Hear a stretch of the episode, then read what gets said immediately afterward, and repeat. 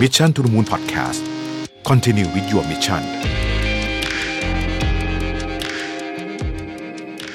สวัสดีครับยินดีต้อนรับเข้าสู่ Mission to the Moon Podcast นะครับคุณอยู่กับประวิทย์หันุสาหะครับ ผมเอาบทความที่มาชวนคุยวันนี้มาจากมีเดียมนะฮะคนเขียนชื่อซูลี่เรเน่นะครับ บทความมีชื่อว่า Seven Traits of Subtly Toxic Friends นะครับ ก็ผมแปลภาษาไทยกันบอกว่า เป็นสัญญาณของคนที่เป็นเพื่อนที่ toxic แบบอ่อนๆนะฮะจริงๆต้องบอกว่าชีวิตคนเราเนี่ย เจอคน toxic ได้ในหลายรูปแบบ คนที่ทำงานนะฮะคนที่อาจจะเป็นเพื่อนร่วมงานของเรานะฮะเป็นลูกค้าก็ได้นะครับ หรืออะไรอย่างเงี้ยแต่ว่าคนที่มาในฟอร์มที่น่ากลัวที่สุดก็คือคนที่เป็นเพื่อนเรา ถ้าเพื่อนเรา toxic เนี่ยอันนี้จะน่ากลัวที่สุดนะครับ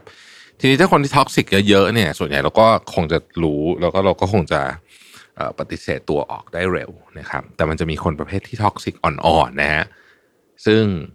สังเกตยากเหมือนกันนะครับ เราเองก็อาจจะไม่รู้นะฮะเขาเลยบอกว่านี่เป็น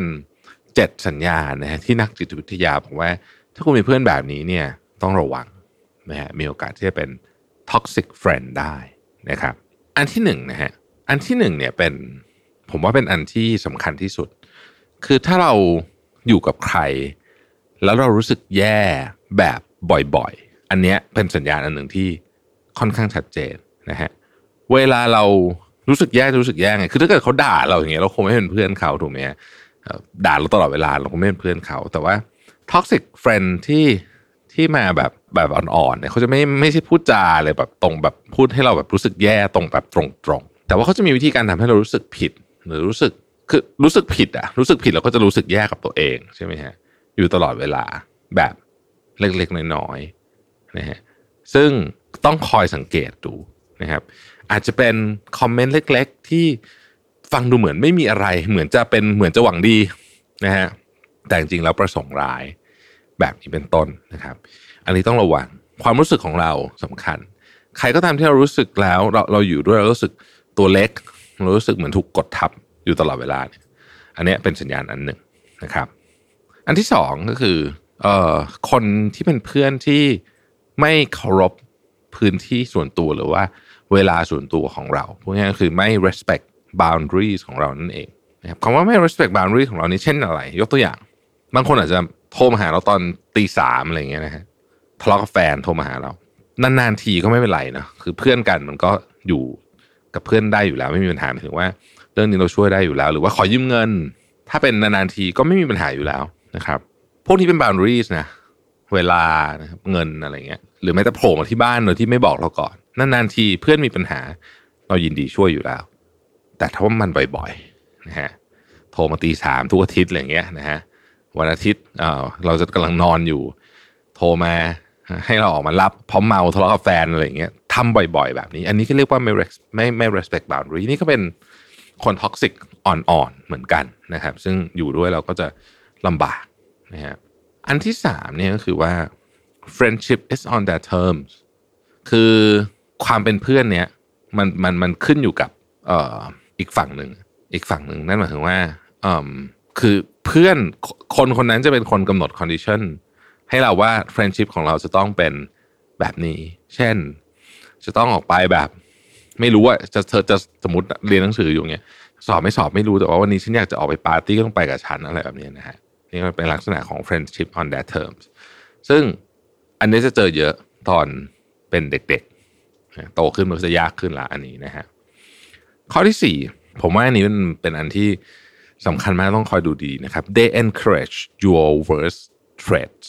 นะฮะไม่มีใครดีร้อยเปอร์เซ็นต์เนาะ เราทุกคนมีนิสัยที่ไม่ดีด้วยกันทั้งสิ้น เราอาจจะมีนิสัยบางทีเราก็ชอบนินทาคนอื่นบ้าง เราก็รู้สึกสนุกดีอย่างเงี้ยนะครับบางทีเราก็ตัดสินคนอื่นบ้างบางทีเราก็ขี้เกียจบ้าง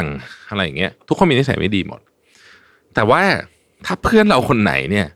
พยายามสนับสนุนนิสัยไม่ดีของเราอันนั้น อย่างแบบเป็นเรื่องเป็นราวนะฮะอันเนี้ยต้องระวังแล้วมันมีจริงๆนะผมเคยเจอนะฮะยกตัวอย่างเช่น ถ้าสมมติว่าเราอะสมมติว่าเราดื่มเยอะเราอยากจะพยายามจะลดการดื่มลงนะครับ